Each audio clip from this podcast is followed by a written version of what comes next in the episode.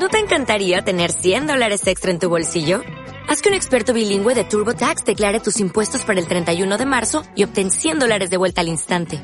Porque no importa cuáles hayan sido tus logros del año pasado, TurboTax hace que cuenten. Obtén 100 dólares de vuelta y tus impuestos con 100% de precisión. Solo con Intuit TurboTax. Debes declarar para el 31 de marzo. Crédito solo aplicable al costo de la presentación federal con TurboTax Full Service. Oferta sujeta a cambios o cancelación en cualquier momento. Esto es Punto de Encuentro. La guerra es una masacre entre gente que no se conocen para provecho de gente que sí se conoce pero que no se masacra. Paul Valéry. El invitado de esta semana es alguien que ha vivido el conflicto bélico de muy cerca. Raed Tarab se fue de Siria un mes antes de que se iniciaran las protestas. Allí se quedó toda su familia y también parte de su corazón. Raed se fue por motivos laborales, trabaja en la organización Médicos Sin Fronteras, y durante un tiempo se debatía si era más útil a su familia y a la causa yendo o quedándose fuera. Algunos de esos dilemas aparecen durante la entrevista y podemos ver a Raed aún dubitativo Veréis y conoceréis a un hombre valiente, y lo digo ahora porque no me puede corregir, ya que además de valiente es humilde. A alguien que ha vivido en muchos países en situaciones de conflicto, Irak, Congo, Etiopía. Él se ha movido y ha descubierto otras formas de vivir. Ahora mismo lleva un tiempo viviendo en Barcelona a Raed lo quise entrevistar desde el principio de todo. Nos costó ponernos de acuerdo, pero finalmente lo hemos hecho y creo que ha valido mucho la pena.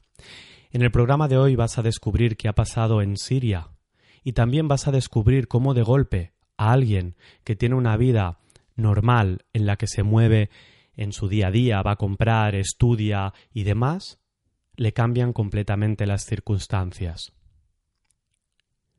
En el programa de hoy, de Siria a Barcelona.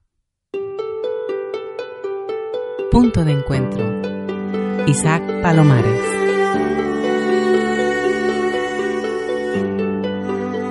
Raed, ¿cómo estás? Hola Isaac, muy bien. ¿Tú? Bien, también contento de haber llegado aquí a tu casa, de que me pongas un té, que me pongas un vaso de agua, que me tengas absolutamente cuidado. Me encanta cuando me cuidáis y además no os conozco de nada. Bienvenido.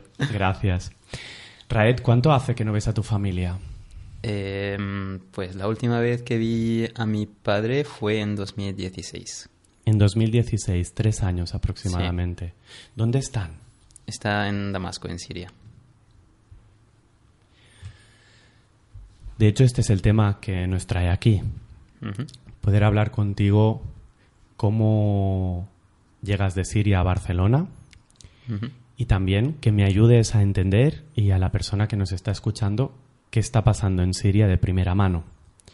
Porque en las noticias, en los diarios o en las redes sociales aparece muchísima gente que está huyendo de Siria y nos llegan unas imágenes terribles. Entonces la primera pregunta sería, Raed, ¿qué está pasando en Siria? Eh, una, bueno, para resumir un poco, porque esto puede ser, puede durar, la respuesta puede durar siete horas, ¿no? O más. Em, lo que está pasando en Siria, lo que pasó, para entender lo que está pasando hay que entender un poco la historia, ¿no? De, de Siria.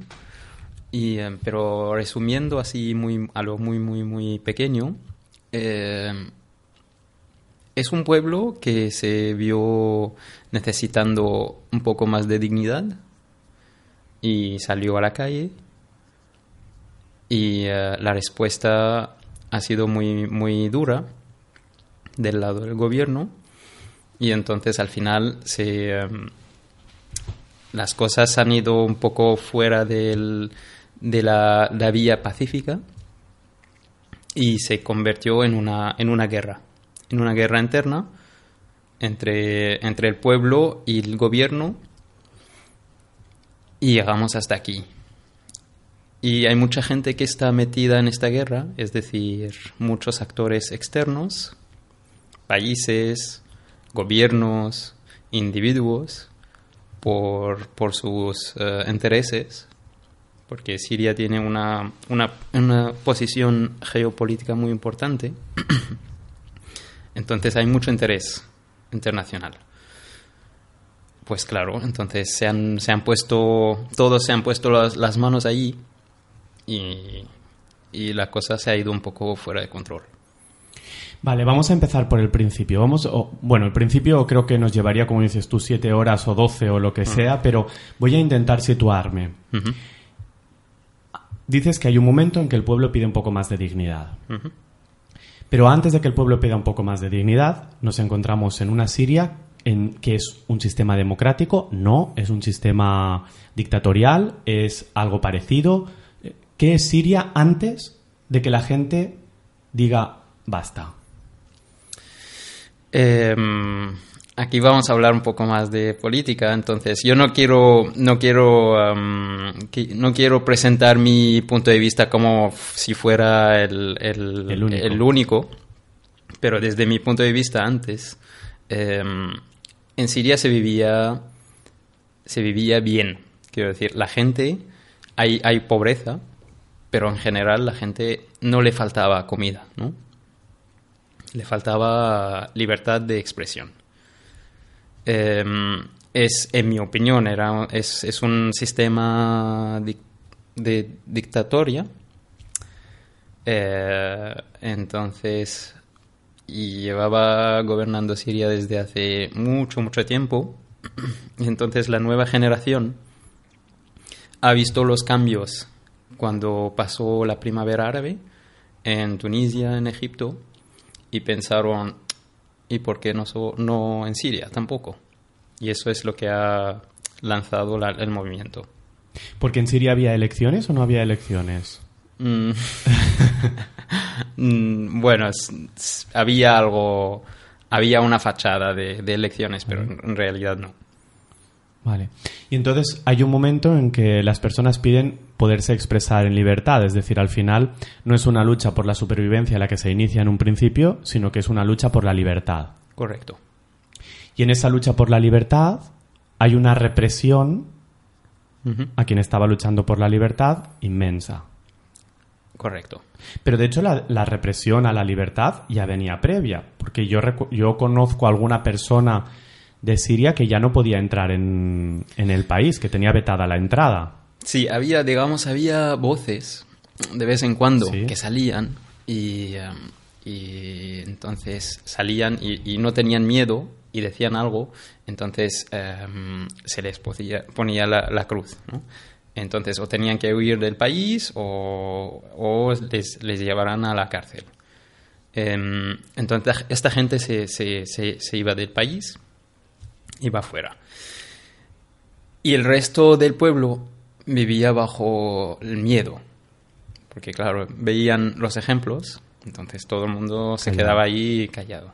Entonces, esto lo que cuando pasó la primavera árabe, la gente dijo: si, si en Tunisia y en Egipto lo consiguieron, nosotros también lo podemos hacer. Y salieron a la calle. Y eh, la verdad es que para mí fue una, una gran sorpresa cuando vi a la gente saliendo a la calle sin miedo. Y pensaba, wow, ¿cómo podría pasar? Porque yo estaba fuera del país en este momento. Vale, vamos ahora al inicio, pero no al inicio de Siria, sino al inicio de tu vida. Yo te voy a preguntar lo que me parezca y tú me vas a contestar lo que te dé la gana. ¿Cómo fue tu infancia en Siria? ¿En qué sentido? Porque yo te puedo responder como tu infancia aquí en España. Pues es una respuesta. Sí. Sí, yo, yo he nacido en una familia mm, de clase, mm, no diría media, un poco menos de media. Y, eh, y me fui, bueno, he sido, he crecido bien, mm, he tenido la educación que necesitaba. ¿Pudiste ir a la escuela de forma... ¿Había escuelas públicas? ¿La escuela Sí, era de sí. pago? públicas. ¿Y la universidad era pública también? También. Y el sector, el sector también de sanidad también era público. Es decir, que al final la situación de Siria tenía rasgos muy parecidos a, lo- a la vivencia que podíamos tener nosotros aquí en cuanto a salir a la calle y demás, ¿no? Correcto. Es obvio que eh, aquí en principio la libertad de expresión estaba y está amparada, ¿no? O podíamos, o, o parece, bueno, eh, no quiero entrar en la ley mordaza y todo esto, pero de entrada, eh, en principio, mm, te lo voy a preguntar a ti, que has vivido en Siria y que vives aquí. ¿Qué diferencias hay en cuanto a libertad de expresión? Eh, mira, en Siria podías vivir antes de la... de- de- De- A, mí no me gusta decir que es guerra, no me gusta decir que es revolución, no me gusta... no, no encuentro el, el, el término correcto, ¿no? Para describir lo que pasó en Siria. Diría normalmente el movimiento, ¿no? Cuando, antes de que el movimiento empezara. Porque antes de esto estábamos durmiendo todos. Eh, antes del movimiento eh, podías hacer lo que quieras en Siria, menos criticar a algunos, a, los, a, lo- a las cabezas del gobierno. Eh, y si tienes dinero, pues puedes vivir como un rey. Ningún problema. Em, ¿Qué diferencia hay de expresión de libertad, em, de libertad de expresión entre Siria y aquí, por ejemplo? Mm, yo quiero aquí, ah, creo que aquí, si tengo, si quiero mañana hablar de algún tema, por ejemplo, lo que me contabas antes, ¿no? De la asexualidad. Ahí, mañana podría contactar a alguien y ir a hablar, ¿no? Pues en Siria no sería así. Y menos si es un tema político. No puedes hablar. Ni puedes escribir, ni nada. Bueno, puedes, pero luego ya las consecuencias serán graves. Raed, esto que estamos hablando aquí, esta, esta conversación que estamos teniendo, ¿a ti te puede traer alguna repercusión? Eh, mm, bueno, si alguien, yo creo que sí, sí y no. Si a alguien le interesa buscar y ver quién es este Raed y tal, yo no soy nadie, ¿no? Entonces, eh, pero si alguien quiere hacerme daño, pues sí. Claro, estas cosas mm, para mí desde mi mentalidad europea y occidental me generan como un choque, ¿no? El hecho de que mm, yo hablo de lo que quiero donde me da la gana y el hecho de plantearme cuando te estoy preguntando a ti y me estás contando esto, eh, lo primero que me ha venido a la, que me ha pasado por la cabeza, ¿no? Ostras, esto puede tener alguna repercusión en ti y que me contestes esto, pues a mí me genera una parte de admiración, ¿no? También hacia ti, porque al final estás siendo valiente. Bueno, yo no soy, no soy nada valiente. La- la- los valientes son la gente que han salido a las calles en Siria, dentro de Siria. Esta gente sí que la considero valientes. Yo estoy aquí, yo estoy cómodo en mi casa, vivo en Barcelona, mm, viviéndote, hablando contigo. Esto, esto no es valentía. Vamos a ello. Tú te vas de Siria porque empiezas a trabajar para una organización internacional, ¿verdad? Empiezas a trabajar para Médicos Sin Medi- Fronteras. que es donde estás trabajando ahora. ¿Y dónde te vas? ¿De Siria a? Eh, la primera vez que salí de Siria me fui a Irak. ¿Cómo fue la- el cambio de Siria hacia Irak? Eh, pues eso, cuando estaba en Siria, yo creo que la misma imagen que teníais aquí de- desde España hacia Irak, lo que escuchábamos de la guerra y todo, pues lo mismo. Yo pensando Irak, pues sería unas explosiones y tal. Y, y- pero dije, mm, mm, quiero ir y verlo. Y me fui y la verdad es que no es sí hay hay muchas cosas que están pasando eh, escuchas bueno al- algunas veces oímos la explosión de algunos coches bombas pero no lo vimos entonces está cerca pero cuando estás en el sitio es, es otra sensación es tu imagen de la de lo de lo grave que es vivir en un sitio de guerra Cuando estás dentro es, es diferente. Tu mente se adapta de alguna manera. Eh, estoy buscando la expresión de el, el security awareness, el- no sé cómo se dice. La conciencia de seguridad. Sí, sería diferente. Tu mente ya es como lo que pasa dentro en, en el, en el barrio que Y está al lado es, es- está lejos, no está en mi barrio. Entonces, esto ya...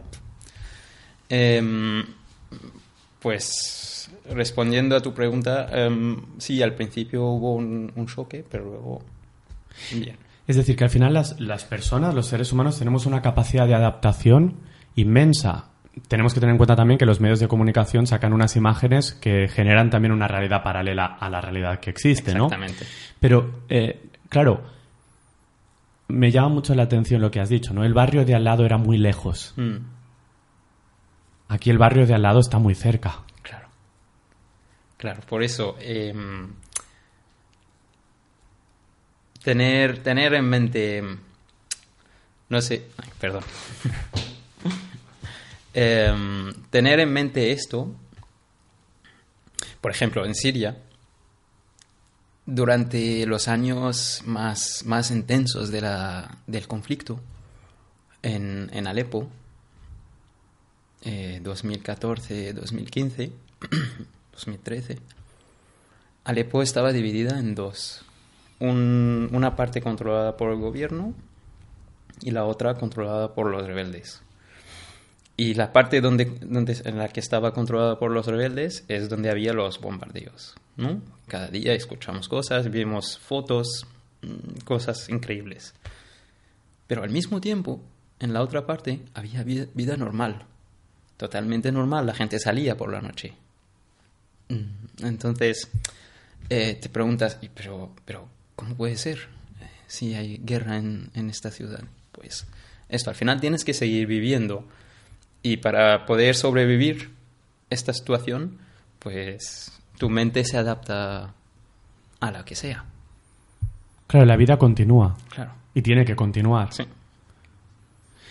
Vale, entonces te vas de mm, Siria, llegas a Irak, te encuentras con el conflicto en Irak y tú te, te vas dejando una Siria en la que la libertad de expresión eh, es imposible, pero en la que la vida es una vida ah, más o menos tranquila, en que la gente estudia, la gente tiene su vida y la gente mm, es feliz, canta y sale por la noche. Correcto. Llegas a Irak.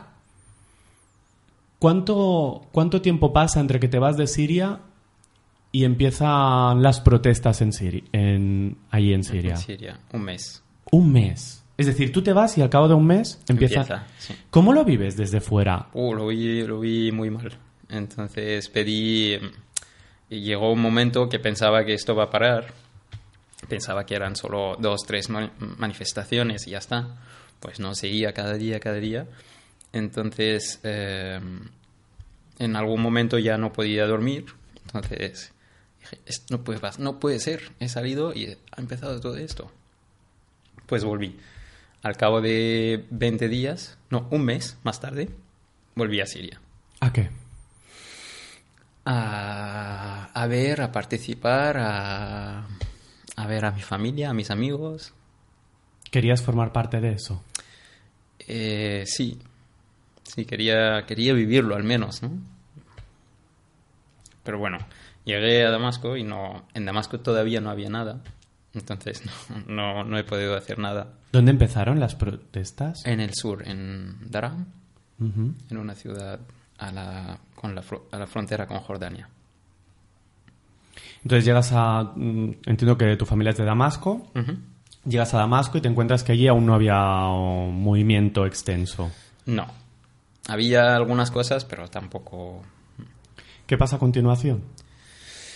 Pues me quedé 20 días esperando a ver que, cuándo va a empezar y tal, pero no había nada. Y parecía que como todo como antes, ¿no? Dije, vale, pues yo tengo que seguir, tengo que seguir mi vida y volví. Y en, en el donde trabajaba en Irak también me preguntaban cuándo vuelves, qué va a pasar, vuelves o no vuelves. Entonces dije, vuelvo. Y volviste para Irak. Sí, Y continuaste con tu vida. sí. ¿Qué pasa entonces? Hay algún momento en que las protestas empiezan a extenderse por todo el país. ¿Tarda mucho desde que tú vuelves a Irak a que las protestas empiecen a extenderse por Em, Siria? Sí, sí, iba expandiendo poco a poco, pero cuando empezó a ser más masivo, eh, creo que eran... Porque yo salí de Siria en enero 2011, finales de enero. Empezó la primera manifestación el 15 de marzo, o sí, algo así. Y luego volví a Siria yo en abril. Y hasta que se expandió y ha sido un poco más masivo, eh, fue en septiembre o así, del mismo año. ¿Y cómo lo vives cuando empiezas a ver que esto se está expandiendo de verdad? ¿Te planteas volver? ¿No te planteas volver? ¿No hay posibilidad de volver? En aquel momento, eh, sí, quería volver, pero... em, no, no, no he podido porque...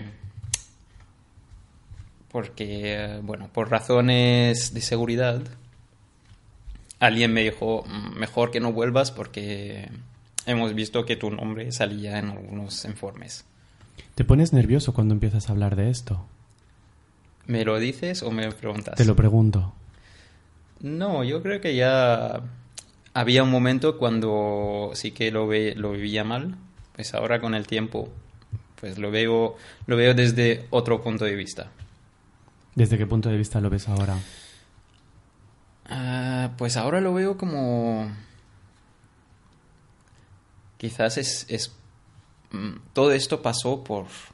Bueno, que yo he, he podido salir de, de ahí. Quizás ayudó más estando... Que, que yo esté ahí. Yo pienso a veces, si estuviera ahí y hubiera participado en alguna manifestación o lo que sea, bueno, puedes pensar en como quieras, ¿no? Sí, Pero sí, para, sí. para ponerle un, un- un giro un poco positivo, eh, imagínate si me hubieran puesto en la cárcel, ¿qué sería de mi familia, no? Que como mi familia pudiera haber vivido todo esto. Y yo creo que al estar fuera también he podido ayudar a mi familia más que si estuviera dentro. Es decir, que la voluntad de volver era una voluntad doble. Por una parte, estar cerca de tu familia y poder ayudarlos, y por otra parte, poder participar de todo ese movimiento que se estaba generando. Y sientes que estando donde estabas, en tu movimiento internacional, Ujú. podías ser más útil tanto a tu familia como a la causa que estabas persiguiendo. Correcto. Y luego también, eh, cuando la cosa se puso, porque empezó pacíficamente, durante los seis meses o así. Seguramente que hubo algunos eventos violentos, pero, pero en general las manifestaciones eran pacíficas. Y, mm, y cuando ya empezaron a sacar armas, es decir, la gente ya empezó a, a responder con armas, pues yo allí, allí no me hubiera gustado participar, Claro. porque ya será una causa perdida y es lo que pasó. Mira, ahora lo que está pasando es el, el- el gobierno se queda, ¿no? Porque eh, ha conseguido transformar la imagen que es un pueblo terrorista, porque llevan armas, luchan contra, contra la legitimidad y, eh, y ha ganado, ha ganado con esto. Pero al, fin- al final, los primeros que empiezan las protestas pidiendo mayor libertad no son los mismos que luego acaban cogiendo las armas, No, ¿no? No. ¿Qué se mezcla allí? Eh, los que empezaron son los estudiantes en las universidades. Salían y, y empezaban a hacer esto. Y creo que un punto de lo que aprovechó mucho el gobierno es que los estudiantes no podían salir directamente de la universidad haciendo manifestaciones porque todo estaba muy, muy controlado. Entonces necesitaban eh, grupos. La seguridad en, con, ¿cómo se dice esto? En, en el mundo del animal, ¿sabes? Los peces cuando se juntan, Bancos de pez. exacto, para protegerse, Grupos. Sí. Entonces, el, el- el punto de salida de este grupo era, eran lo- las mezquitas, el viernes. el viernes hay la, la oración más eh, importante de la semana, donde la gente se va a la mezquita. Y al salir de la mezquita, pues sales en, en grupos. Y es ahí donde empezaron los estudiantes a, a lanzar la manifestación. Entonces, claro, el, el, gobierno aprovechó de esto y empezó a decir, claro, son islamistas, son no sé qué, terroristas, no sé qué. Y ha sido muy, muy fácil vender esta imagen, ¿no? Porque... Eh, ¿Qué pasó con esta gente que... Eh, pues los, los, jóvenes que querían esto o han sido... o los han... les han tirado, han muerto, han, han muerto, muerto, les han... Asesinado. Sí. O los han puesto en la cárcel y los que sobrevivieron pues escaparon fuera del país. ¿Y quién se quedó? Pues la gente pobre que no podía, que no podía salir. Y um, yo diría que la gente que llevó arma es la gente que vivía más en condiciones precarias, es decir, los pobres, los que tenían menos educación, que vivían a las afueras de las ciudades. Y esta gente, pues alguien les vino y le dijo, aquí tenéis armas. Llevaron las armas y empezaron a luchar. ¿Quién fue ese alguien o qué es ese alguien? Es como te, lo que te dije al principio, son varios, varios actores. Yo te puedo decir Saudi Arabia, Estados Unidos, Israel, Turquía, Irán, todos. Es decir, que hay una voluntad internacional para desestabilizar Siria. Uh -huh. Empieza como un movimiento autóctono interno de mayor eh, petición de libertad y hay un momento en que descabezado este movimiento estudiantil de petición de libertad, uh -huh. alguien coge el relevo, con la idea de que eh, está habiendo una masacre o está viendo que también hay una también es real. Uh -huh. Alguien con menos interés de libertad y más interés geopolítico coge el control y se traslada eh, la protesta pidiendo libertad a una protesta desestabilizadora. ¿Lo estoy entendiendo bien, Rae? Sí, más o menos es esto, sí. Y allí es donde entiendo que con tu mirada externa lo que se inició como un grito de esperanza se convierte como una especie de tristeza inmensa, ¿no? Porque entonces no hay ningún bando que te pueda representar. No, claro. Hoy no.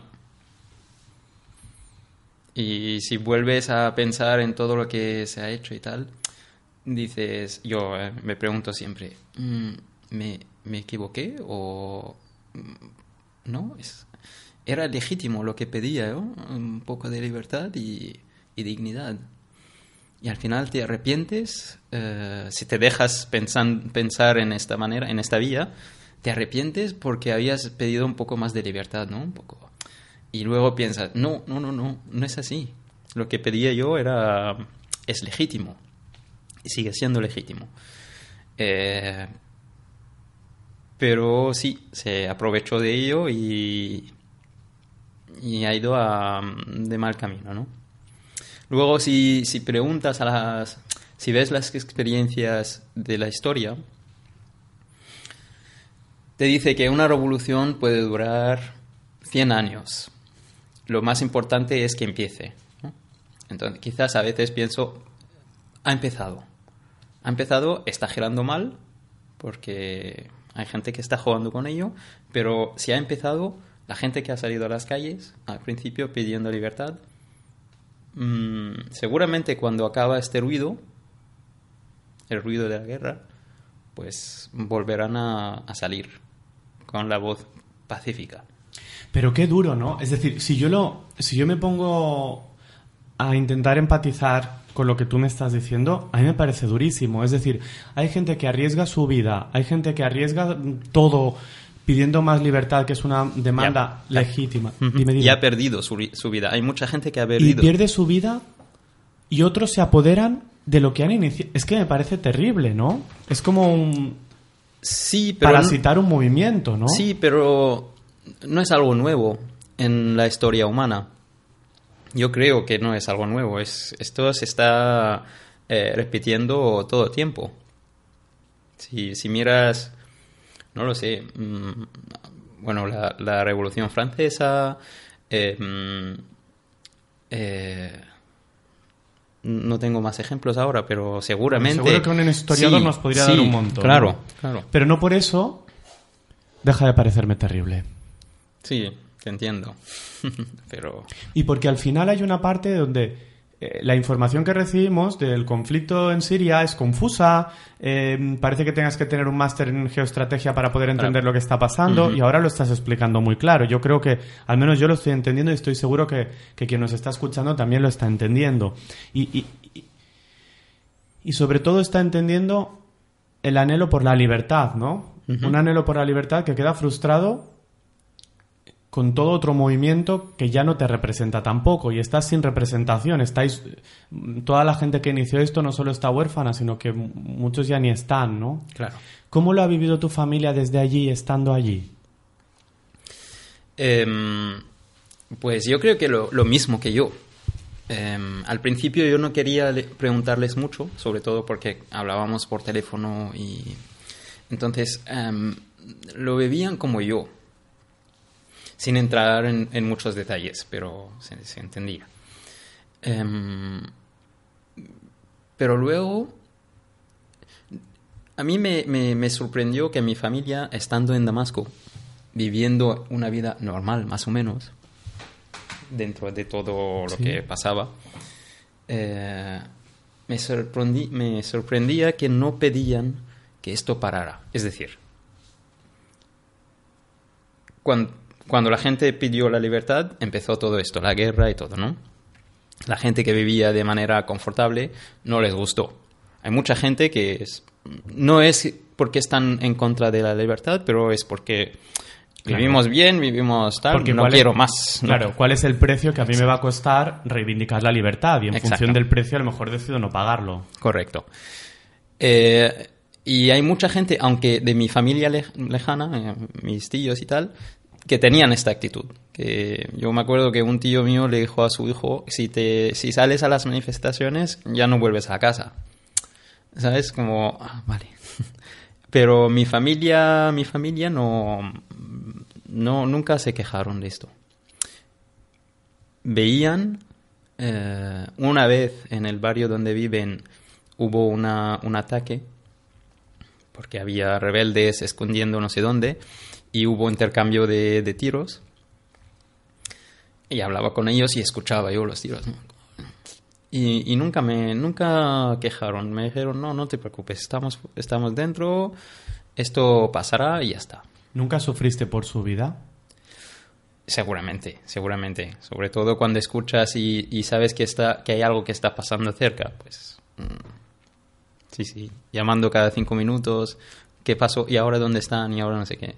Y ellos me decían, tranquilo, tranquilo, que sí, sabemos qué tal, pero no te preocupes. Claro, pero también es verdad que eh, si me pongo en tu, en tu situación, cuando tu familia te dice tranquilo, tranquilo, no te preocupes, ¿tú te los creías?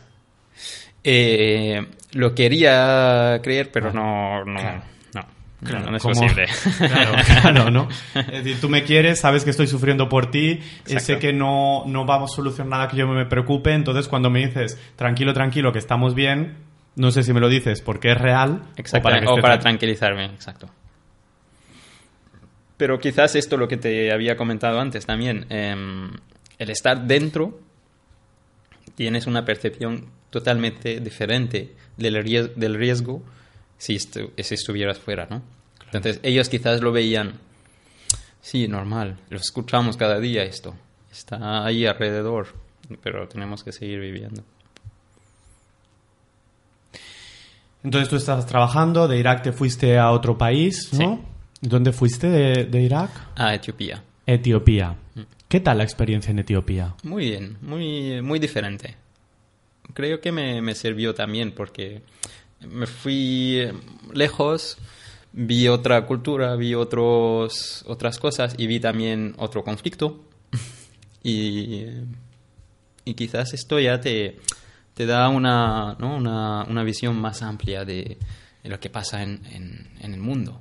Y los- cómo, y qué, qué son las tendencias de- del ser humano y sobre todo en el, en el mundo real, ¿no? En el mundo no real, perdón, en, en la modernidad, en la civilización que hemos llegado. ¿Y cuáles son? Pues parece que siempre tiene que haber conflictos, ¿no?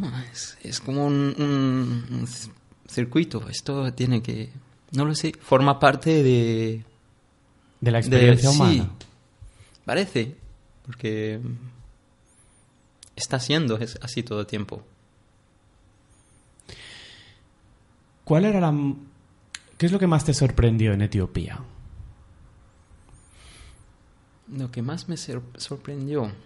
Lo que más te sorprendió, una anécdota, algo mm, personal que vivieras que nos ayude a entender eh, cómo fue tu vivencia en Etiopía. Eh, pues mira, en el sitio donde estaba, eh, así un sitio muy alejado en medio del desierto, un pueblo que vivía una situación terrible, pues cuando andaba en las calles, bueno, en las calles, donde se podía andar, porque no había calles, eh, cuando te ven te sonríen siempre. Es como, quizás tiene un, un- un niño malnutrido y está ahí la madre sufriendo, pero cuando te veían te sonrían. Y esto es como, qué bonito. Te llenaba el corazón. Sí. Después de, de Etiopía, ¿dónde vas? Pues de- después de Etiopía me fui a Egipto, pero esto ya ha sido de, de descanso, no de, no de trabajo. Y luego a... Estamos hablando de qué año en Egipto de descanso. Mm, 2012, finales. Es decir, que había un conflicto en Egipto, ¿no? Había pasado el conflicto, sí. Había pasado. Sí, estaba en, el- en la época de Mursi, que era el primer presidente elegido después de, de la caída de... Claro, con todo lo vivido, para ti eso era descanso, pero claro, así explicado, Sí. me dices que en 2012, 11, 12 te vas a Egipto ya de descanso, claro, desde mi mirada europea, ¿entiendes? Como, Claro, hay un factor aquí que no, no te lo había contado. Pero ya que me preguntas de mi vida, pues Sí, te sí, cuento sí, todo. bueno, al ser sirio, eh, mi pasaporte no me deja ir a cualquier sitio que, que quiera, ¿no? Necesito visado donde sea, necesito un visado. Entonces, las opciones en aquel momento, en 2012, las opciones que podía, los países donde podía entrar sin, sin problemas, digamos, eran Egipto, Jordania, Turquía y el Líbano. Entonces yo elegí Egipto porque tenía una amiga ahí y me fui, me quedé, me quedé en su casa y era de la- lo más fácil, ¿no? Fíjate, ahora has hablado del pasaporte, ¿no? Sí. A mí una de las cosas que me hace sentir más privilegiado de vivir donde vivo, porque creo que no lo valoramos en muchas ocasiones, yo una vez eh, pasé la frontera de Rumanía a Serbia andando, porque no encontramos transporte y decidimos pasarla andando, y nos encontramos con un chico brasileño que también estaba haciendo el mismo trayecto. Sí. Y nosotros pasamos la frontera como un trámite. Enseñamos el pasaporte y continuamos. El chico brasileño se quedó allí porque no le dejaban pasar la frontera. Y en ese momento tuve la sensación, wow, qué privilegiados somos los europeos, que solo por enseñar el papel vamos a donde nos da la gana, ¿no? Y, y qué poco valoramos esto. Y ahora que tú estás contando, ¿no? Y- Claro, es que de entre los cuatro o cinco países a los que podía ir, Egipto, pues, eh, pues bueno, pues en ese momento era... Mi mejor opción, ¿no? Mi mejor opción, ¿no? Wow. Sí. Pues la verdad es que sí, hay mucha gente eh, aquí. Es que no, como no lo tenéis al día a día, esto no nunca se había preguntado. Yo si quiero, mañana quiero ir a Tailandia de vacaciones, pues reservo un vuelo y me voy. Claro. Pues para mí no. Para mí es. Ah, vale, espera, ¿qué nece- se necesita de tal? Pues, Ah, vale, necesita una cuenta bancaria, una residencia, no sé qué. Tengo que mostrar que um, una ida y vuelta. Me tengo que ir a Madrid a pedir a la embajada a pedir un visado y a ver si me lo dan o no. Esto ya es. Entonces ya no pienso. Hay muchas, hay muchos lugares que ya no pienso ir porque es, es casi imposible. Entonces te vas a Egipto de descanso. Sí, y luego me voy a Turquía. A Turquía. ¿Cómo estaba Turquía en el momento en que llegaste? No recuerdo ahora por años y demás. Estaba bien, estaba más o menos, sí, estable, estaba, estaba bien, estable. Después de Turquía, Después de Turquía mm, me voy a, a la República Democrática del Congo. ¿cómo estaba Congo cuando llegaste? Eh, yo creo que como está hoy, es decir, este, este país también es uno de los países ¿no? que tienen una, una guerra infinita todo el tiempo. Y esto es porque tienen muchos recursos. Y entonces la lucha es entre los que están controlando y quién va a controlar estos recursos. Está muy mal. Tienen de todo. Tienen enfermedades, tienen guerra, eh, desastres naturales, todo. A medida que vas contando, voy tomando la percepción de que los conflictos generalmente son conflictos entre gente de poder, ¿no? No son conflictos entre gente con poder y gente que quiere arrebatar el poder, sino en la mayoría de los casos, por lo que estás diciendo, aunque puedan empezar así, acaban convirtiéndose conflictos entre gente de poder y gente que acaba sometiéndose para luchar para que otros eh, puedan vivir bien. Me está diciendo que sí con la cabeza, ¿no? Sí. Sí, porque al final, ¿quién quiere, quién quiere tener mm, mala vida, no? Un pueblo que vive pacíficamente puede luchar un día, dos, tres, un mes, un año. Luego se cansa. Si no hay nadie detrás que está alimentando esto, alimentándolo con odio, con armas, con todo, pues no habrá guerras. Entonces, al final todo es, eh, en mi opinión, todo es económico. Todos son intereses económicos y, eh, y lo que pasa en Siria es, es, un, es una guerra, oye, eh, es una guerra internacional sobre los, las reservas del gas y, lo, y las rutas de las del petróleo. Qué pena a veces tener países ricos en recursos, ¿no? sí.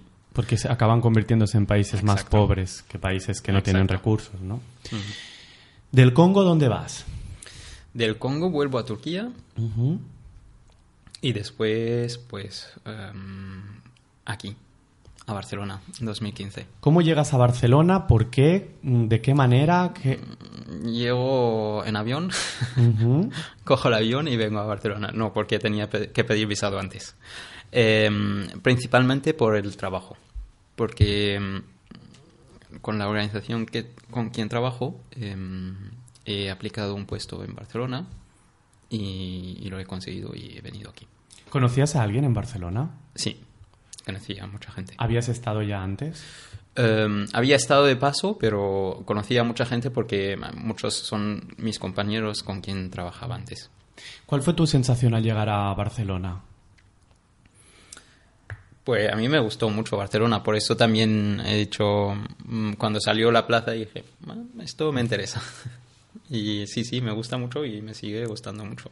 Yo creo que es una ciudad maravillosa, es fácil a vivir y a todo. Raed, cuando mm, nosotros vemos imágenes de gente luchando por salir de Siria, em, intentando llegar al país al que puedan para luego llegar a Europa o para luego llegar a sitios donde a mí se me parte el corazón, ¿no? Eh, tanto si vienen de Siria como si vienen de cualquier otro país africano, ¿no? Sí. Pero también hay gente que yo creo que pienso que hay mucha más ignorancia que mala intención que criminaliza estos movimientos. Totalmente. Em, hay, en general, hay, hay miedo al inconocido, ¿no? Esto es, es parte de nuestra naturaleza humana.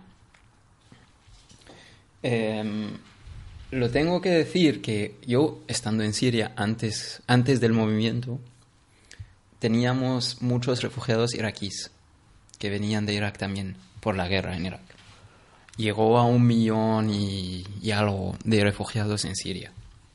Y al final la gente se quejaba y decía, ¿por qué tienen que venir aquí y tal? Esto, sirios, ¿eh? eh esto es porque por, por, el miedo al desconocido, por, eh, porque hay también alguien detrás que está poniendo, echando la culpa de todo lo que está mal a estos los que están viniendo. Y también alimentando esta guerra, aunque no sea guerra, pero al final es mm, alimentándolo con imágenes, con historias, con tal. Y lo entiendo perfectamente, entiendo. Cuando la gente dicen cosas así como parecen racistas o lo que sea, lo entiendo. No digo que estoy de acuerdo, pero lo entiendo porque sé de dónde viene. Como has dicho tú, no es maldad, es más ignorancia. Porque alguien te había dicho de que había visto, que había no sé qué, escuchado que un refugiado ha hecho esto. Mm. Y claro, es, es muy fácil. La, generar, generalizar es una, es una manera, es, es, es una estrategia del cerebro humano eh, que lo utiliza todo el tiempo. Es muy fácil para nosotros. Generalizamos y ya está. He visto un, un refugiado que está haciendo esto, pues todos los refugiados son, son malos, ¿no? son criminales. Quieren venir y cogernos el, la tierra, recursos, así que... O incluso mm, había gente que decía, eh, son terroristas infiltrados. Claro. Los refugiados que vienen de Siria. ¿Cuántos terroristas infiltrados vienen de Siria refugiados, no? Ah. ¿Cómo, vivías tú oír esto?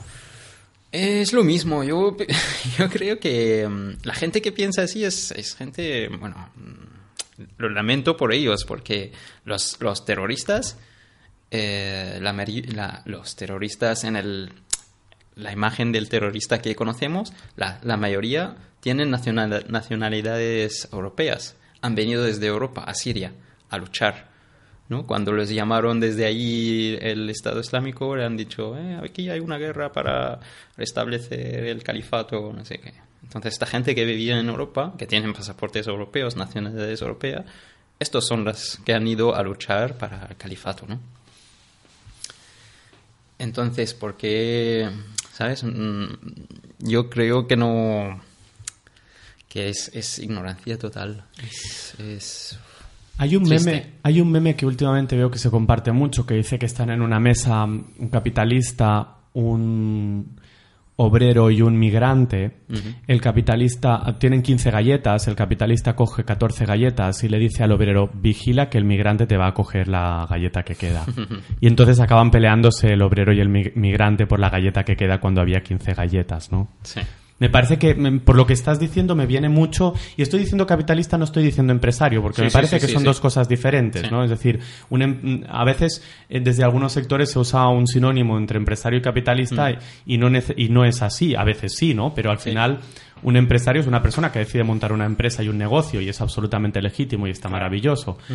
Eh, cuando uso el término capitalista, uso a alguien que juega con el capital económico y demás no solo el suyo, sino con el suyo y el que no es suyo, que es diferente a un empresario, o al menos yo hago esta distinción, ¿no? Claro, claro.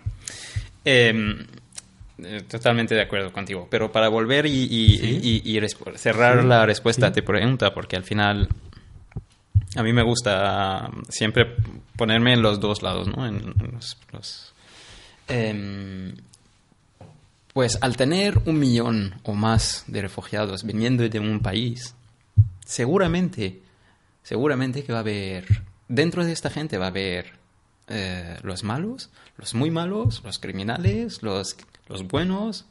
Te está llegando una parte de la población. Claro, claro. Y la población tiene de todo, ¿no? Entonces, eh, sí, puede ser que llegan unos malos, seguramente. Claro, el tema es en esto, ¿no? Claro, tú estás diciendo, bueno, llega un porcentaje de población y dentro del porcentaje de población llegará gente de todo tipo, ¿no? Gente maravillosa, gente no maravillosa, igual que si tú coges a un millón de, de ciudadanos de una de cualquier, ciudad, te encontrarás gente maravillosa y gente no maravillosa.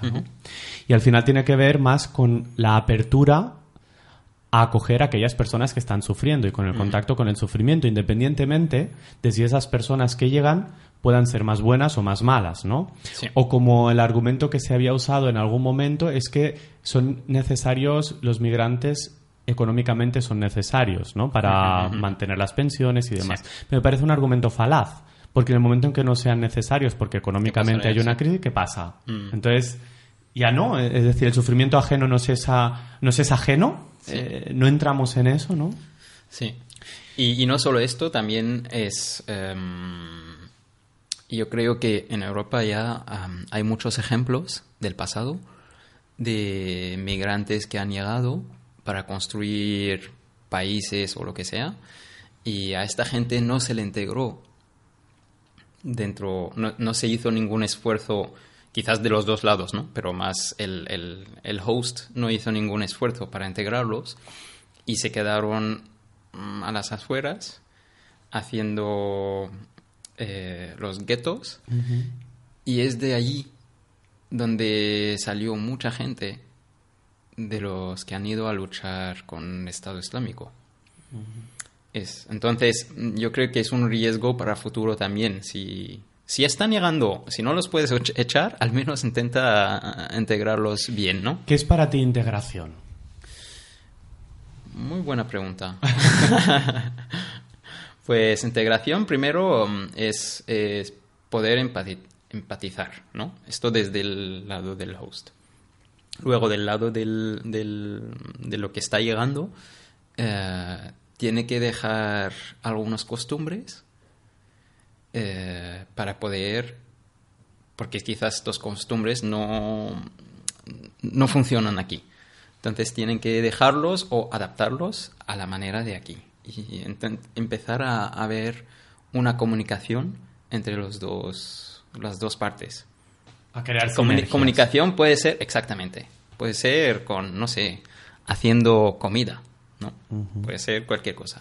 Es que yo creo que a veces detrás del es que no se adaptan o no se integran, hay una visión supremacista que tiene que ver con abandona absolutamente tu cultura y abraza la cultura del sitio en el que llegas. Y yo creo que para abrazar la cultura del sitio en el que llegas no es necesario abandonar la propia, ¿no? Totalmente no. No, nada, nada. No tienes que abandonar porque eh, serás falso, ¿no? Porque no puedes abandonar. Pero quizás adaptar y, y poder quizás eh, expresarlo, comunicarlo de alguna manera. Porque yo, yo he escuchado algunas, mm, algunas historias de Alemania, de los de sirios que han llegado a Alemania, que están haciendo comida eh, ¿no? Eh, eh, descubriendo el- la cocina siria a los alemanes, por ejemplo. Y me pareció una iniciativa fantástica. Nosotros eh, en por casa cierto, la comida siria es muy rica. es rica. Bueno, eh, algún restaurante sirio he ido y he disfrutado mucho. Muy bien. Seguramente mm, la cocina de verdad, no el restaurante de aquí, debe ser aún mejor, ¿no? Exacto. Yo te iba a comentar sobre esto. Yo en eh, yo soy de Olesa, un pueblo que hay a unos 30 minutos de, de Barcelona, y allí eh, mi abuela vivía en una calle en la que todos los vecinos se conocían. Y la vecina de mi abuela, eh, bueno, ahora mi abuela no vive allí, pero entonces em, teníamos una vecina que eran, que eran de Marruecos. Y ella sabía que a mí me encantaba el couscous. Entonces, cuando hacía un couscous, siempre hacía un plato más Extra para... para mí, Ah, suerte, del ¿no? mismo modo que tenía una suerte inmensa. Y mi abuela, cuando hacía pasteles y demás, Mm. pues también le llevaba a ella, ¿no? A mí esto me parece integración. Exactamente. Es exactamente esto. Integración es quitar esta pared de miedo que hay entre los dos. Entre los dos, ¿eh? Porque también los, los refugiados, yo te puedo decir, que también tienen mucho miedo. Claro. Y al final hay una cosa, antes has dicho algo que en todos los países hay racismo. Es decir, eh, es posible que muchas de las personas que están viniendo hayan sido racistas en su país de, de- de origen, ¿no? Y, y- y es curioso, ¿no? Porque al final yo hay veces que digo que yo creo que no existe el racismo, que lo que existe es el clasismo. Porque al final, eh, cuando alguien viene de un país eh, económicamente eh, con más recursos que, que el país en el que tú estás, no suele despertar la desconfianza que despierta cuando alguien viene de un país más pobre. Entonces lo que hay realmente es aporafobia, hay clasismo más que racismo, ¿no? Sí. Sí, yo creo que es esto, es esto más, eh, más lo que decíamos, eh, ignorancia, eh, miedo al, al desconocido y, y sí, sí, totalmente. Quería hacerte también una pregunta. ¿Llegaste a Irak viniendo de un país aparentemente más rico? ¿No? Siria. Llegaste a Barcelona viniendo de un país aparentemente más pobre. Sí. Siria.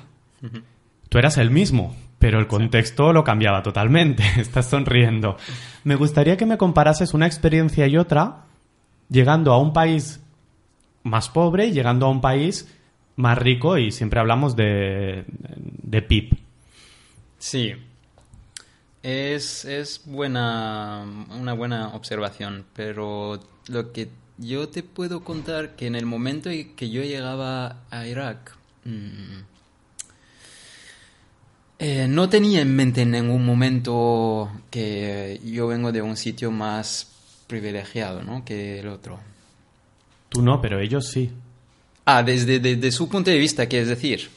Lo que pasó en, la, en la interacción. Sí, sí, lo puedes, sí, sí, lo puedes notar. Al día a día lo puedes notar que te tratan como si fueras un poco superior, ¿no? Un poco más. Eh, aquí, eh, en, en Barcelona sobre todo, la verdad es que no sentí, no sentí la diferencia. La gente, por la, cuando digo la gente, me preguntan de dónde eres. Les digo de Siria. Siempre la, la mayoría de las veces la reacción es muy positiva. Es como, ah, qué guay. Eh, ah, eh, vale, ¿por qué guay? Es ¿Por qué? Para vale, que veas que muy, yo- bien, pero muy bien, pero Claro. ¿por qué? que veas lo guay que soy yo, ¿no? Diciéndote que qué guay, Siria. No, yo creo que la gente... La no sé, ¿eh? pero hay mucha gente que me decía, ah, porque aprendimos en, en, el- en la escuela que... ¿no? En la Mes- Mesopotamia, no sé qué. Por eso lo digo, ah, ah, vale, vale. Pero sí, sí, hay, hay esta reacción. Muchas veces, ¿eh? Que me preguntan, ah, ah, qué guay. Entonces no, lo- no lo sentí. Y- Dime, dime. no, no, muy bien. Que quiero decir que es muy buena, muy buena pregunta.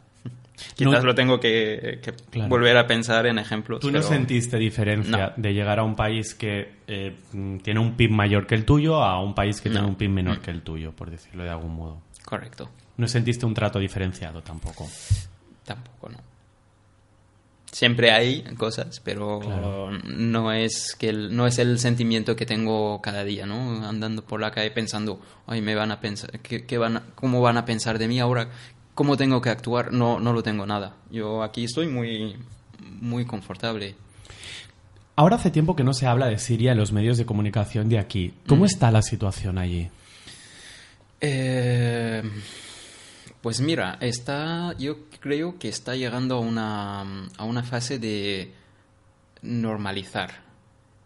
Normalizar el, el, el, el- ámbito de guerra. Es decir, eh, hay menos frentes ahora, hay mucho menos frentes abiertos. Hay un sitio que es más al norte que se llama Idlib, donde pusieron a todos los rebeldes y tal, allí. Hay otro sitio que es, es la zona kurda con su lucha con Turquía. Eh, hay, un, hay un periodo de, mm, vamos a, a- a dejarlo un poco más tranquilo, porque yo creo que ahí están cociendo, co- cocinando algo, ¿no? Están los, los poderes están cocinando algo. Eh, quizás algo bueno, quizás algo malo.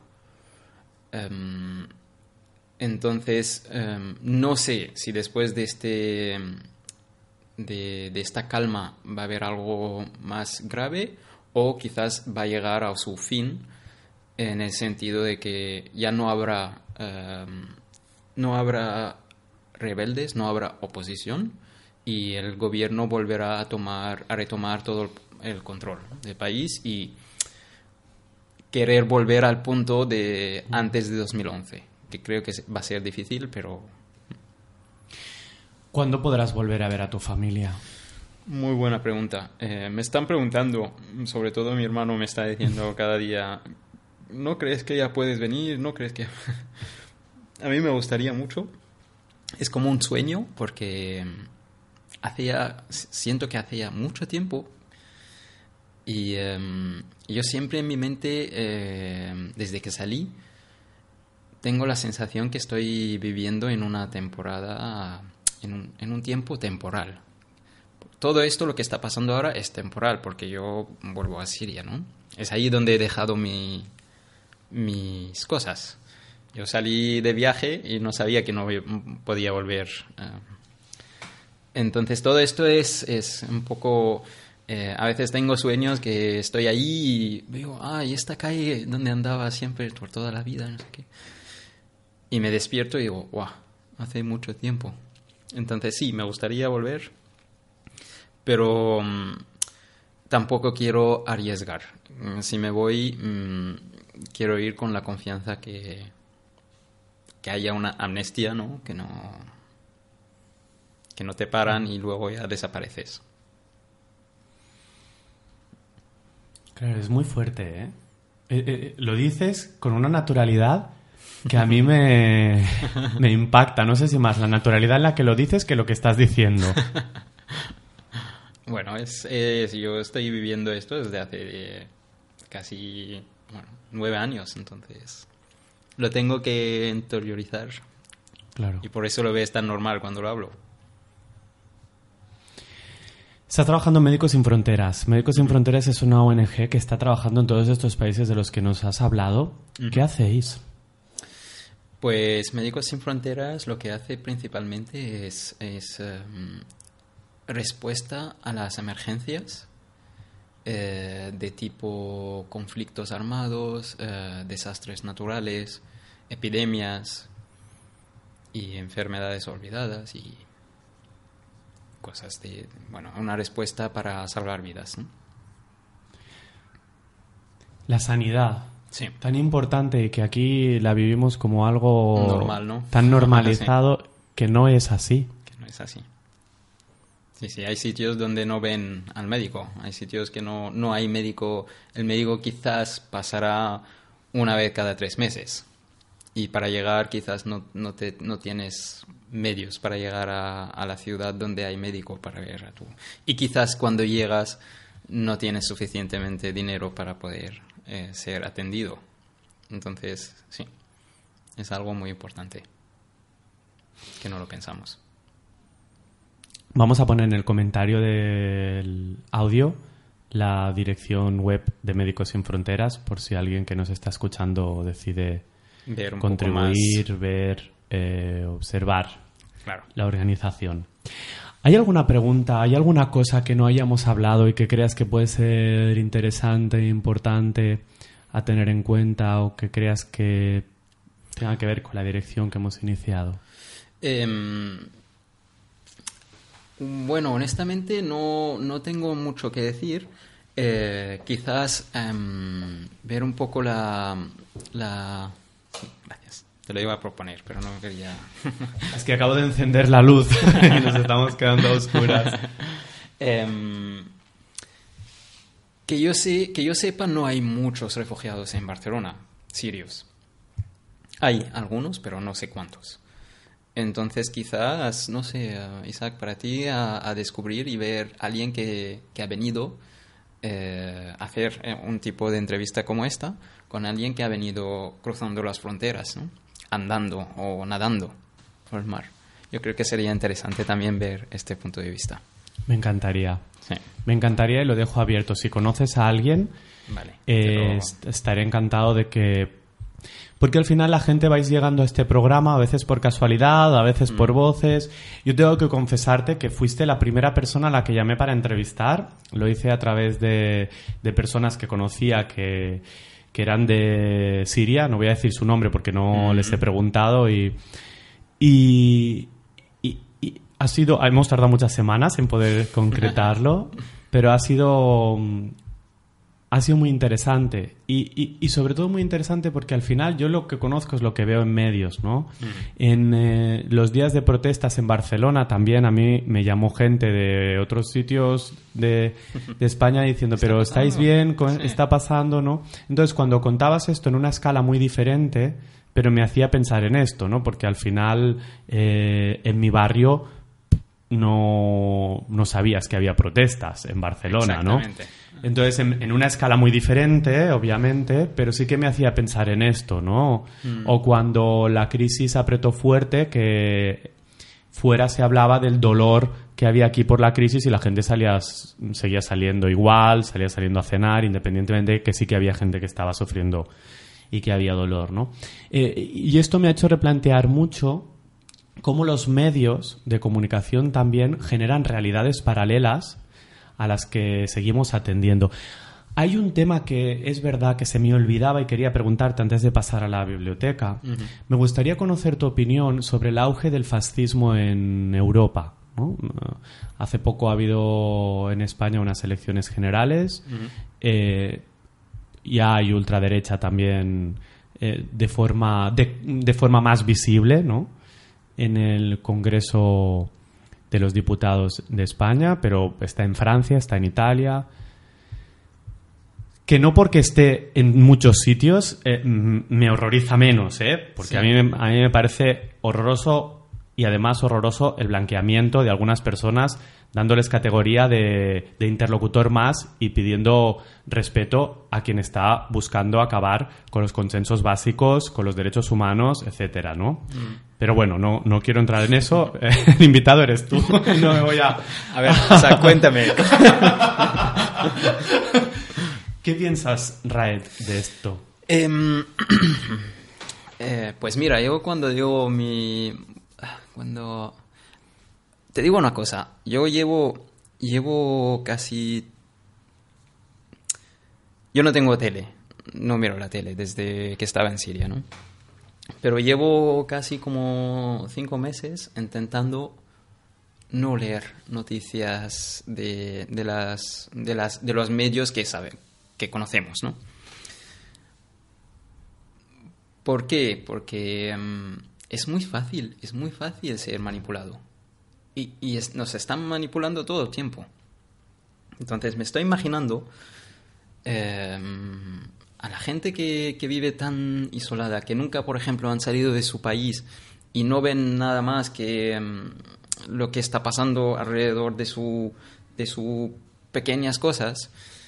Y, em, y el otro día estaba en un bar y vi a la- la en la tele que ponían cosas, ponían la campaña del, del partido Vox, ¿no? Eh, y las imágenes eran em, de inmigrantes pegando a gente o Sí, tirando terrible, cosas. terrible.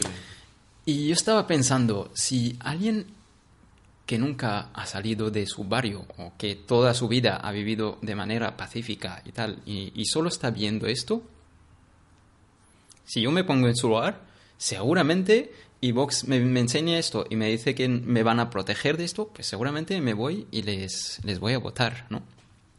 Es muy triste, pero es así.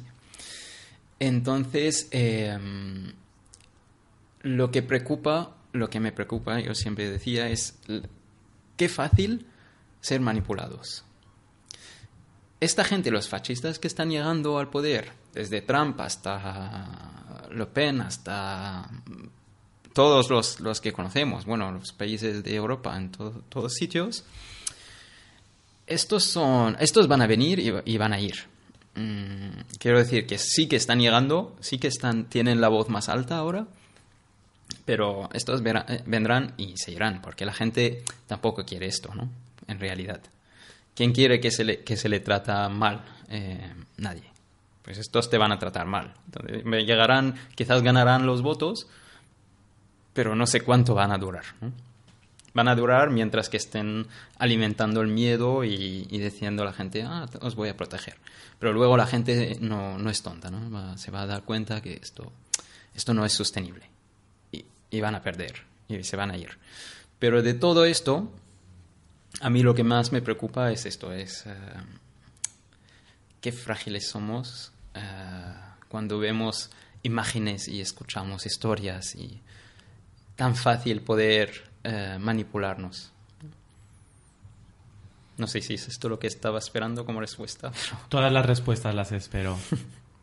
Estaba acabando de apuntar porque me ha gustado esto, ¿no? Qué frágiles somos cuando vemos imágenes y escuchamos historias.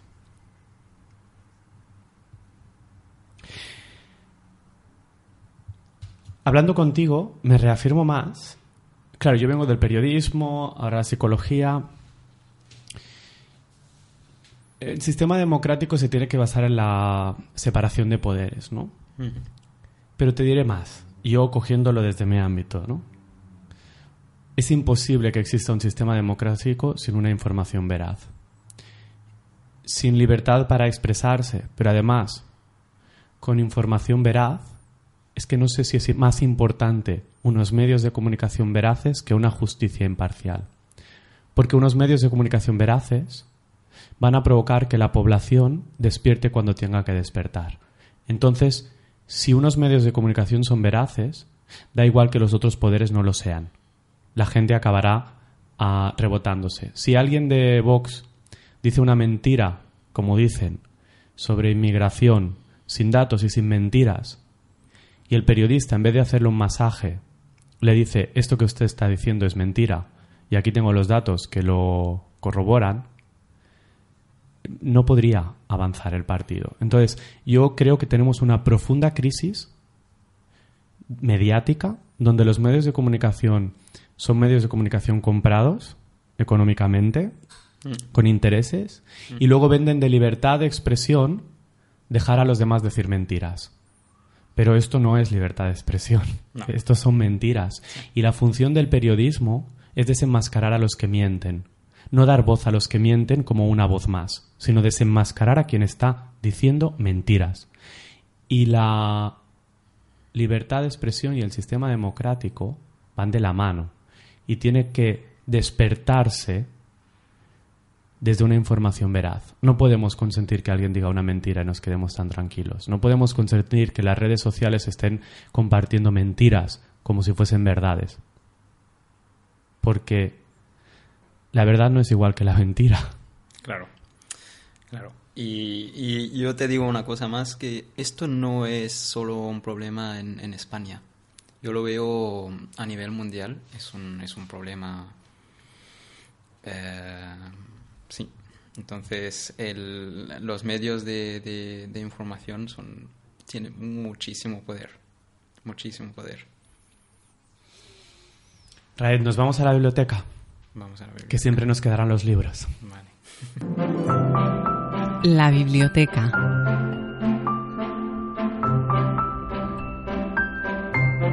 ¿Cuál es el libro que nos vas a recomendar? Uh, pues no tiene nada que ver eh, con, todo esto. Es un libro que lo estoy leyendo ahora mismo, que ha sido un regalo de, mi novia, que se llama um, How to es, em, es de un, de un em, físico que hace cómics que se llama Randall Monroe.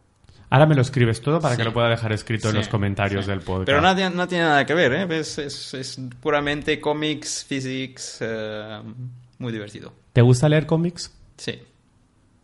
¿Qué les encuentras? Eh, pues pues un lado más ligero, ¿no? Eh, la ironía de cuando la vida es muy muy seria, tú la tienes que tomar con ironía porque al final, ¿no? Nada merece. Muy bien, pues nos vamos al deseo. Botella al mar. ¿Cuál es la botella al mar que lanzas? ¿Cuál es el deseo? El deseo para la humanidad, para el mundo, para... Eh, al final del programa, lo escuche o no, llegará a todo el mundo. Internet está por todo el pues. mundo. Pues mi deseo a la humanidad es que pruebe la comida siria. No.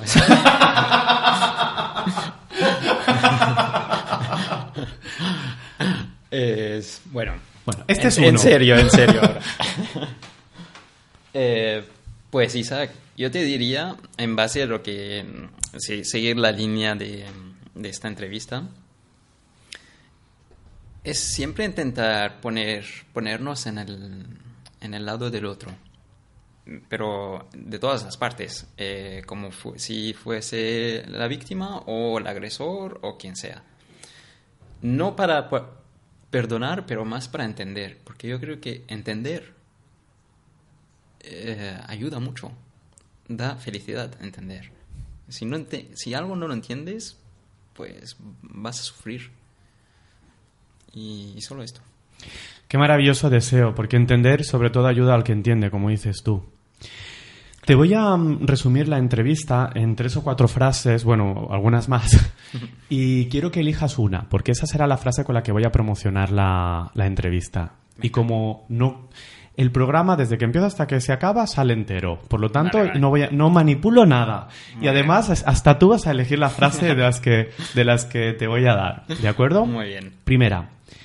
En un barrio hay guerra y en el otro la gente sigue saliendo por la noche. No vuelvas, tu nombre está en una lista. Te arrepientes por pedir libertad y luego dices, no, es legítimo. En mi opinión, todos son intereses económicos. Quiero volver cuando sea seguro y no pensar que voy a desaparecer. Es muy fácil ser manipulado. Nos están manipulando todo el, el tiempo. Qué frágiles somos cuando vemos imágenes y escuchamos historias. Y finalmente, cuando la vida es muy dura, tómala con ironía. Pues me quedo con esta, la última. Pues Raed, eh, sabes que tenía unas ganas tremendas de tener esta entrevista. Me ha encantado, me ha ayudado mucho a entender no solo el conflicto en Siria, sino los conflictos en el mundo. Y muchísimas gracias por atenderme un domingo a estas horas de la Muchas tarde. gracias a ti, Isaac, y encantado. Y espero que, que sea divertido al menos. Seguro, un placer, Raed. Un placer, gracias, Isaac. Quedamos en punto de encuentro. Si quieres profundizar en la comunicación o las relaciones humanas, puedes hacerte con mi libro, El viaje de Hermes. Y si te ha gustado el programa, puedes dar un me gusta o escribir un comentario.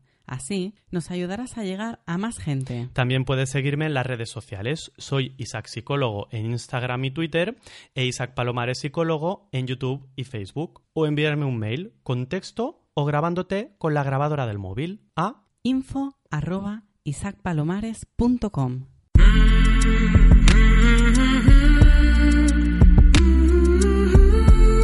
Cuerpo y conciencia. Alma Cantarero.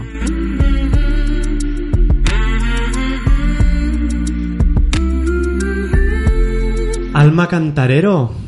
¿cómo la más estás? guapa del mundo entero. ¡Ay! Espera, que vuelvo a empezar. Alma Cantarero, la más guapa del mundo entero. ¿Cómo estás? bien, ¿Quién te bien. llamaba así? Pues mira, un señor que era vecino de, la casa donde yo me crié, que hacía un poco de abuelo. Y, Mm. y me decía Alma María Cantarero, la más guapa del mundo entero y parte del extranjero. y yo me lo creí. Qué bonito esta gente que da estas caricias tan Pues, bonitas, ¿no? pues sí, porque yo creo que les brotan estas cualidades de las que vamos a hablar hoy, con las que nosotros tenemos que trabajar, o sea, nosotros tenemos que ir como al gimnasio de las cualidades y entrenarlas, y estas personas eh, mayores de antes, que no habían vivido como en este mundo de competitividad, les brotaban de manera natural. Yo creo que hay dos oportunidades que nos, para que nos broten de manera natural. ahora, ahora describo todo. La primera infancia, y todos eh, podemos, cuando pierdas la fe en las cualidades humanas, vete con un niño pequeño y las renuevas, o con una persona mayor que no esté en un estado de riesgo, ¿sabes? Que tenga una vejez mm, bonita y que haya sucedido eso que tú siempre explicas, ¿no? Que a medida que nos hacemos mayor o mayores o podemos ser más neuróticos o más sabios. Si ellos han entrado en la fase sabia, Es maravilloso. que es, ma- es maravilloso porque vuelven a aquellas cualidades con las que nacimos. Claro. Los mayores cascarrabias estarían más neurotizados y Ah. habrían entrado en, en la parte más neurótica. Sin embargo, aquellas personas mayores que estás a su lado y que aunque no te transmitan palabras, notas la calma de quien ha vivido y quien ha transitado por una vida plena, Claro, y- yo que me fijo siempre en el, en el cuerpo, en el físico, Claro. yo veo a personas mayores tan guapas, tan guapas, tan guapas, y digo, fíjate que nos pasamos media vida esforzándonos para ser guapos, que la arruga, que, no- que el cuerpo, que no sé qué, y ellos con toda esa decadencia ya física porque se ha acabado el cuerpo, están preciosísimos. ¿no? Exacto. Pues se llaman los cuatro inconmensurables. Los cuatro inconmensurables. Y esto viene del budismo, del esto yoga, viene, del- de- esto viene del budismo, aunque también aparecen en los Yoga Sutras de Patanjali. Patanjali es el gran maestro del yoga que escribió sobre yoga. Esto ya lo habíamos hablado alguna vez. Es como el libro gordo de la filosofía del yoga, que a partir de ahí otros muchos como la Biblia del yoga. Sí, porque fue la primer, el primer maestro que escribió sobre yoga y lo definió. Entonces lo definió en sutras que son como poemas y se llaman los Yoga Sutras de Patanjali y, hay- y hay un capítulo que hablan muchísimo sobre los cuatro inconmensurables. Está genial. Se me acaba de ocurrir un tema para otro programa, la poesía en el cuerpo. Ay, qué bonito. Venga, vamos a ver los cuatro inconmensurables. Bueno, pues es una práctica de recuperación de las cualidades innatas más, humano, más humanas que hacen que nuestra mente esté en un estado de calma. Eh, entrenando, recuperando la, como la conciencia o la práctica en estas cualidades, nuestro estado mental cambia. Y son, te vas a caer de, de la silla, porque es lo que tú estás trabajando en estos últimos tiempos, tanto en la Tecnon como en el Shanti, con tu programa de autocompasión y mindful- mindfulness. Ajá. Que, eh, ¿Cuáles son los cuatro A ver, venga, que tomo notas. La amabilidad Oh, la amabilidad. o qué benevolencia, la alegría, Mm, la ecuanimidad y la compasión. ¿A Guau. que te suena todo? absolutamente. y además, cuatro aspectos súper bonitos Sí. de la experiencia humana. ¿no? Sí, la, mm, yo, yo en, practico, claro, inevitablemente practico lo que enseño, ¿no? y, y cuando tengo épocas en las que me he caído de lo humano y estoy en lo más neurótico de la mente y ya no estoy en calma, eh, tiro, de, tiro de esto que sé que está en mí. A, mí la, a mí la amabilidad y la compasión me parece que transforma. Te transforma a ti y transforma a los que están contigo. Eh, en los Yoga Sutra se dice que la amabilidad es un estado del, del corazón, del, porque amabilidad viene de amor y de ser amable. Y aunque siempre amabilidad lo dirigimos hacia afuera, dirigirte amabilidad a ti mismo como si tú fueses tu mejor amigo, es una gozada. Claro, totalmente, gozada. totalmente. Cuando te dices, bueno, has hecho lo que has podido, o has hecho lo que has sabido en ese momento, o has hecho lo mejor posible, estate tranquilo, ¿no? Es como... Claro, y que te guste estar contigo, Isaac. Ya. Aunque ¿Cuántas- tiene un punto de adicción, ¿eh? Ya. Yo que lo practico bastante, a veces es también. como, oh, Yo también. Y hacer las cosas que a mí. Siempre buscamos la amistad fuera, que es precioso también porque Mm. te nutre mucho para hacer cosas con esa persona que os gustan los dos y hacerlo tú contigo, lo que te gusta. oh. ¿Sabes? Yo siempre hay un juego que pongo cuando alguien acaba de romper una relación o acaban de dejarle en una relación de pareja, que es el diario de enamoramiento con uno mismo. Ay, qué bonito Le esto. pido que busque una canción, su canción, la del enamoramiento consigo mismo, igual que todas las historias de amor tienen canciones, y que descubra aquellas actividades, porque inevitablemente cuando estamos en pareja dejamos de hacer cosas que para nosotros son importantes, Mm. porque hay una parte de adaptación y yo pierdo una parte de mí en favor de ganar más espacio en conjunto, ¿no? Claro. Entonces, cuando vuelvo a estar sin pareja, vuelvo a recuperar esa parte de mí. De golpe me doy cuenta de que a mí me gustaba mm, ponerle vinagre a las ensaladas. Y no le pongo vinagre a las ensaladas porque hemos decidido y no me parece mal no ponerle vinagre, pero de golpe me doy cuenta, entonces festejar todo aquel reencuentro con uno mismo, ¿no? Sí, pues de esto va el primer sutra. Qué bueno. Después, otro que me parece, bueno, es donde tú más trabajas, es la compasión. Que en, en la práctica de yoga, por mucho tiempo, cambiamos la palabra compasión por comprensión. Para que sea más fácil.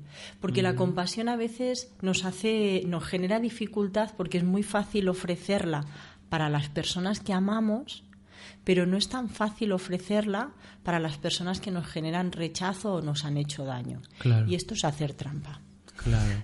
La compasión es para todos los seres vivos. Claro, porque además, aunque vuelvo a hacer trampa en lo que diré ahora, el más beneficiado de ser compasivo es uno mismo. Uno mismo. Porque cuando tú te vuelves comprensivo, como tú has dicho, no te enfada tanto el movimiento del otro.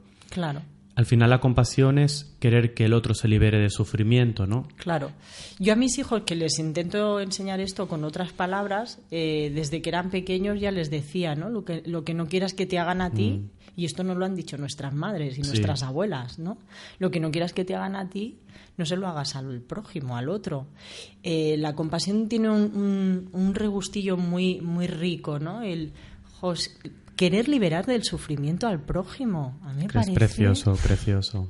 me parece el desear que la otra persona esté bien en este mundo competitivo y lleno de envidia es como la, la panacea. O sea tenemos una, una vacuna. Lo que pasa es que creo que nos da miedo eh, llevarla a la, a la práctica. Claro, yo me he encontrado a veces con gente que les he hablado del curso y me han dicho, uy, pero esto es una vulnerabilidad, esto no. Es una fortaleza inmensa. Es una fortaleza decir, tú has dicho, es una vacuna. Sí. Cuando una persona trabaja con la compasión, aprende a sostener su propia vulnerabilidad, porque sí, eres vulnerable. Hmm. Todos somos vulnerables. Eh, después hay otro, otro sutra que también por el ritmo de vida se nos olvida muchísimo, que es la alegría. ¿Tú has visto algún niño pequeñito triste porque, por- porque no le haya pasado nada? No. No. Se puede poner triste un, Un ratito, poquito, un ratito. luego un ratito enfadado, luego reír como un loco. luego- Pero de base, Sí. de base si, si la criatura está viviendo en, una, en Mm. un entorno de seguridad y su supervivencia está resuelta y hay amor, el niño de entrada es alegre. Incluso si no hay seguridad.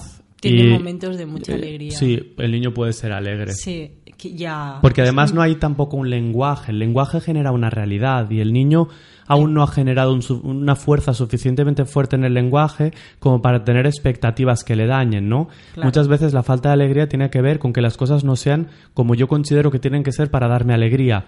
El niño se involucra con lo que sea. Claro. Un niño no necesita un juguete determinado, puede jugar con una lata. Claro. Yo me acuerdo cuando era pequeño en Villores que el sitio de fuente de juguetes era el basurero municipal. Ah, Íbamos allí, cogíamos ollas eh, rotas, cogíamos, teníamos un tesoro que era un bote de cristal lleno de cristales de botellas. Claro, Esto ahora sería una locura porque se podrían pinchar, se podrían cortar. Claro, es que Pero yo, hemos- guau, este era un tesoro precioso porque imagínate De colorines. Claro, de colorines de todas las botellas. Era un tesoro Brillante, que guardábamos como podíamos porque otros nos los intentaban robar, ¿eh? Teníamos Claro. que vigilar porque era muy preciado eso. Claro, yo atiendo mucho esta, esta cualidad. Mm, Mis hijos ahora ya empiezan a ser más mayores, pero la niña que todavía es pequeña, eh, atiendo mucho a que no se deteriore su estado de alegría, que hay cosas que ella todavía no tiene que saber del mundo adulto, ¿no? ya, ya, ya encontrará ella todo esto, ¿no? Favorezcamos que esté en contacto con la alegría de vivir, que es lo que dice Claro. el sutra, ¿no? Si estás vivo, agradece y agradecelo con alegría. Qué bonito. Y la última, el último sutra, la ecuanimidad, que quiero hacer un apunte de no confundirlo con la indiferencia. Ay, qué bonito que, que hagas este apunte. A ver, Alma. No es me la sopla todo. Claro, que La además es feíto. Que es muy feita esta expresión. La ecuanimidad es, al margen de lo que me esté sucediendo, que puede ser muy intenso, voy a intentar mantener un estado interno de contacto con las cualidades anteriores para poder surfear, que tú usas muy a menudo esta palabra, esto tan terrible que me está sucediendo. Si lo terrible me secuestra o lo, lo- el cómo yo reacciono a lo terrible me secuestra, no hay ecuanimidad. Al final la metáfora es como un barco, ¿no? Un, un pequeño velero. El velero va sobre el mar.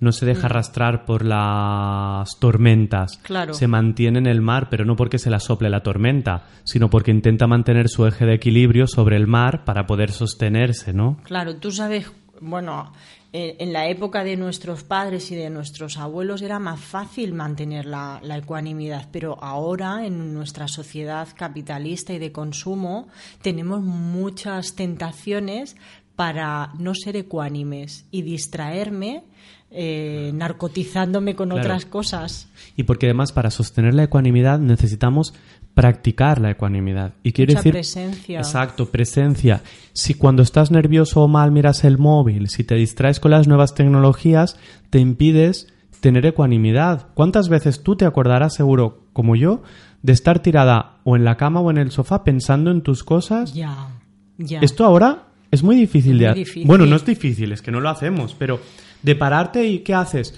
No, nada, estaba pensando. Buah, yo de adolescente esto que me entraban Claro. esos arrebatos de ponerme música y tirarme en la cama y mirar el techo que era blanco. Total, sí, sí, yo lo recuerdo igual, o estar leyendo estirado en la cama y de golpe que me venga un pensamiento, dejar el libro y dejarme llevar por el pensamiento. Claro. Esto claro. ahora tengo que reconocer que lo he perdido. Y mira, hablándolo ahora, ya hace unas semanas que también me vino a la cabeza y que estoy intentando recuperarlo. Sí, bueno, es que estamos ahí como desde el podcast de la desintoxicación Informativa. informativa, estamos intentando practicar. Intentamos, sí. Pues eh, claro, fíjate que es que son todas, a mí me parece todo mm, cualidades facilísimas, no tienes que ir a comprarlas, nacemos con ellas. Es que a mí, claro, lo que me fascina es que no me las tengo que poner, sino que están dentro. Claro. No Solo valen dinero. No valen dinero.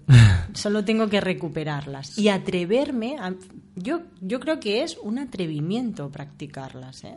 no, no una dificultad, no. Atreverte. Qué bien. Pues Alma, con eso nos quedamos. Te veo, te oigo la semana que viene. Vale. Venga, un abrazo. Quedamos en punto de encuentro. Y hasta aquí el programa de hoy. Si quieres saber quién es el invitado o invitada de la próxima semana, ya sabes, por mis redes lo voy a publicar. Un abrazo fuerte. Punto de encuentro. Isaac Palomares.